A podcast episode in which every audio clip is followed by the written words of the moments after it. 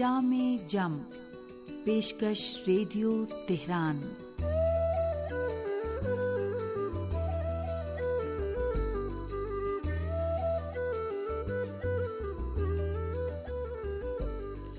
عزیز سامعین، محمد و علیہ محمد پر درود و سلام، آپ کی صحت و سلامتی اور ایک اچھے دن کی دعا کے ساتھ پروگرام جامع جم لے کر حاضر ہیں۔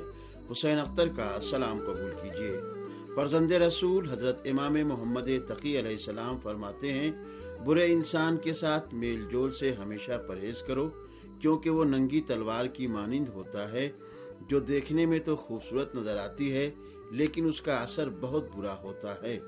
سنتے رہیے جامع جم۔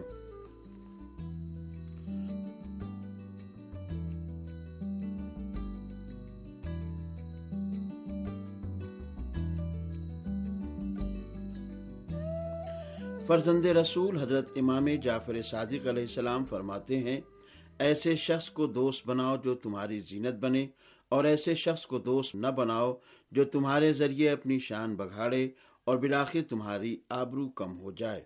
یعنی ہم نشینی اور دوستی کے لیے مفید اشخاص کا انتخاب کرو تاکہ اس دوران اس کے علم و اخلاق سے استفادہ کر سکو۔ ایسے شخص کو دوستی کے لیے منتخب نہ کرو جس سے مستفید نہ ہو سکو اور وہ تمہیں اپنا دوست سمجھے جبکہ وہ تمہارا ہم پلنا نہ ہو، بلکہ تم سے کمتر ہو۔ امیر کائنات حضرت علی علیہ السلام فرماتے ہیں، مجھے تعجب ہے ایسے شخص پر جو دوستوں کی کثرت کا خواہش مند ہوتا ہے۔ آخر وہ کیوں صاحبان علم و خرت اور اہل تقوی کی صحبت اختیار نہیں کرتا ہے؟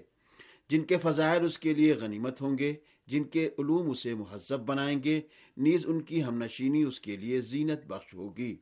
یاد رکھو، جو بھی تمہیں دار بقا کی طرف بلائے اور میدان عمل میں تمہارا معاون و مددگار ہو، وہ تمہارا مہربان اور حقیقی دوست ہے۔ کیونکہ ایسا ہی دوست تمہیں آخرت کی یاد دلانے والا، خدا پسند کاموں میں تمہاری مدد کرنے والا اور تمہیں نجات اور اچھے راستوں کی طرف لے جانے والا ہے۔ ہمیشہ نیک افراد کا قرب اختیار کرو تاکہ انہی میں سے ہو جاؤ اور برے افراد سے دور رہو تاکہ ان میں شمار نہ کیے جاؤ۔ اگر ہمیں صحیح راہ کی تلاش ہے اور ہم قرآن کریم کے فرمان کے مطابق عمل کرنا چاہتے ہیں، تو پیغمبر اسلام اور اہل بیت طاہرین علیہ السلام کی سیرت سے اپنی عملی زندگی کو آراستہ کریں اور ان کی زندگی کے متعلق ان کی راہ و روش کا مطالعہ کریں۔ کیونکہ یہ وہی راہ و روش ہے جو صحیح معنی میں حقیقی اور خالص اسلامی راہ و روش ہے۔ ہمارا فریضہ ہے کہ ان کے کلمات اور ان کے ارشادات بھی پیش نظر رکھیں اور واقعات و حوادث کے مقابل ان کے طریقے اور سیرت کو بھی مد نظر رکھیں۔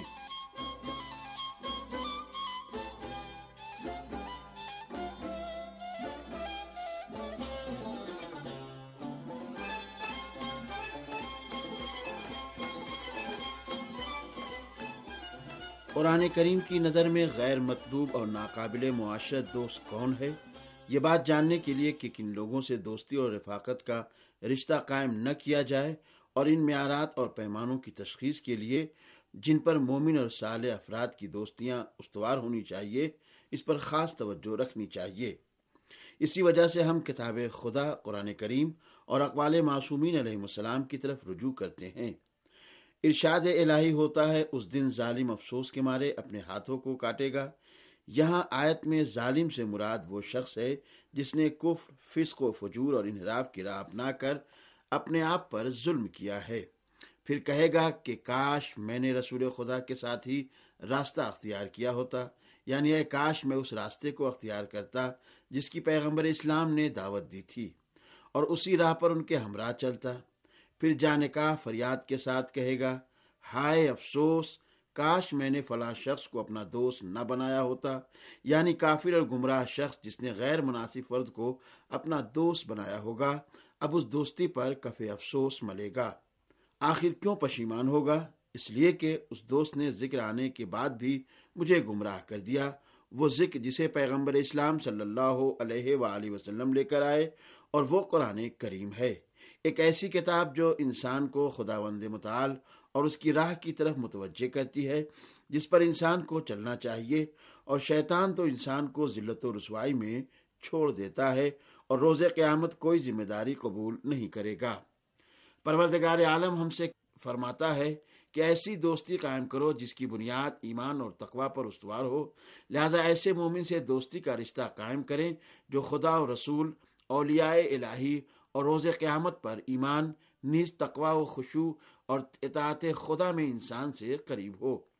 کیونکہ ایسی ہی دوستیاں باقی رہتی ہیں، یہاں تک کہ ایسے دوست باہم بہشت بری میں داخل ہوں گے اور وہاں بھی اسی طرح دوست بن کر رہیں گے۔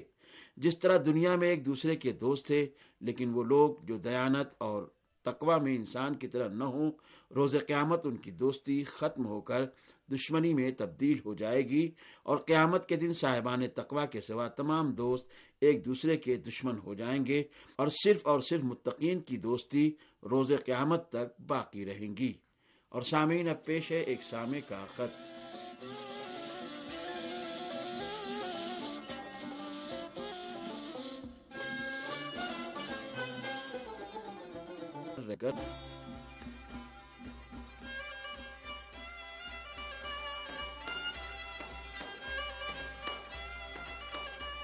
محترم محمد ظفر اللہ ضیاء صاحب صد ideal listeners club Kamalia Punjab Pakistan سے لکھتے ہیں کہ پرخلوص لہجے میں خطوط کی محفل خوب سجائی جاتی ہے۔ اس کے باوجود زہرا بازی کی کمی شدت سے محسوس ہوتی ہے۔ مزید لکھتے ہیں کہ ایران نے ہر دور میں حق اور جرت کی شاہراہ پر اپنا سفر جاری رکھا ہے۔ نئی امریکی پابندیوں کے خطرے کے باوجود ایران کا ایٹمی پروگرام جاری ہے اور صدر ڈاکٹر حسن روحانی نے وزیر دفاع کو میزائل پروگرام کی ترقی و توسیع کا حکم دے دیا ہے۔ ایرانی حکمرانوں کا یہ اقدام قابل تحسین ہے۔ اس کے لیے ایرانی عوام مبارکباد کے مستحق ہیں۔ پروگرام ماشاء اللہ عمدہ اور خوب ہیں۔ اور سامعین محترم، محمد ظفر اللہ ضیاء صاحب کے شکریہ کے ساتھ اب پیش ہے ایک کہانی۔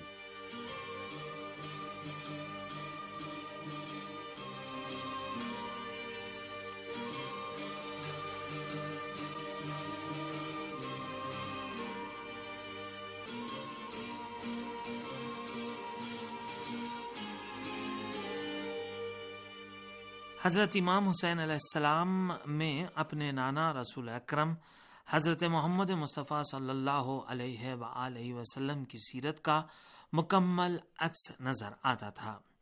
پیغمبر اکرم نادار اور غریب لوگوں کے ساتھ اس طرح گھل مل جاتے تھے اور باہر سے آنے والوں کو ظاہری حالت دیکھ کر پتہ نہیں چلتا تھا کہ ان افراد میں سے نبی اکرم کون ہیں۔ حضرت امام حسین علیہ السلام نے پیغمبر اکرم کی ساری صفات حمیدہ کو اپنی ذات والا صفات کا حصہ بنایا تھا اور ان صفات میں سے ایک یہی صفت بھی شامل تھی۔ اس سلسلے کا ایک واقعہ کچھ اس طرح ہے کہ ایک دن حضرت امام حسین علیہ السلام کا گزر ایسے نادار اور مسکینوں کے پاس سے ہوا جو غریبوں والی غذا کھانے میں مصروف تھے۔ انہوں نے جب نواز رسول کو اپنے پاس سے گزرتے ہوئے دیکھا تو آپ سے عرض کی کہ ہمارے ساتھ مل کر یہ غذا تناول فرمائیے۔ حضرت امام حسین علیہ السلام نے ان کی دعوت قبول کی اور کھانا کھانے میں ان کے ساتھ شریک ہو گئے اور یہ آیت تلاوت فرمائی کہ ان اللہ لا يحب المستقبرین یقیناً خدا تکبر کرنے والوں کو پسند نہیں کرتا۔ اور پھر ان نادار افراد سے فرمایا کہ میں نے تمہاری دعوت قبول کی اور اب تم کو بھی میری دعوت قبول کرنا ہوگی۔ حضرت امام حسین علیہ السلام نے ان تمام افراد کو اپنے گھر کھانے کی دعوت دی۔ جسے ان افراد نے قبول کر لیا اور پھر وہ سب افراد آپ کے گھر گئے، جہاں حضرت امام حسین علیہ السلام نے ان کی خوب خاطر توازو کی۔ آپ کے گھر کا کھانا کھانے کے بعد وہ خوشی خوشی اپنے گھروں کو لوٹ گئے۔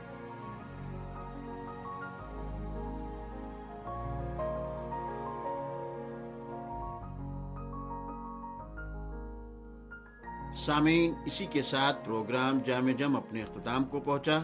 اجازت دیجیے خدا حافظ۔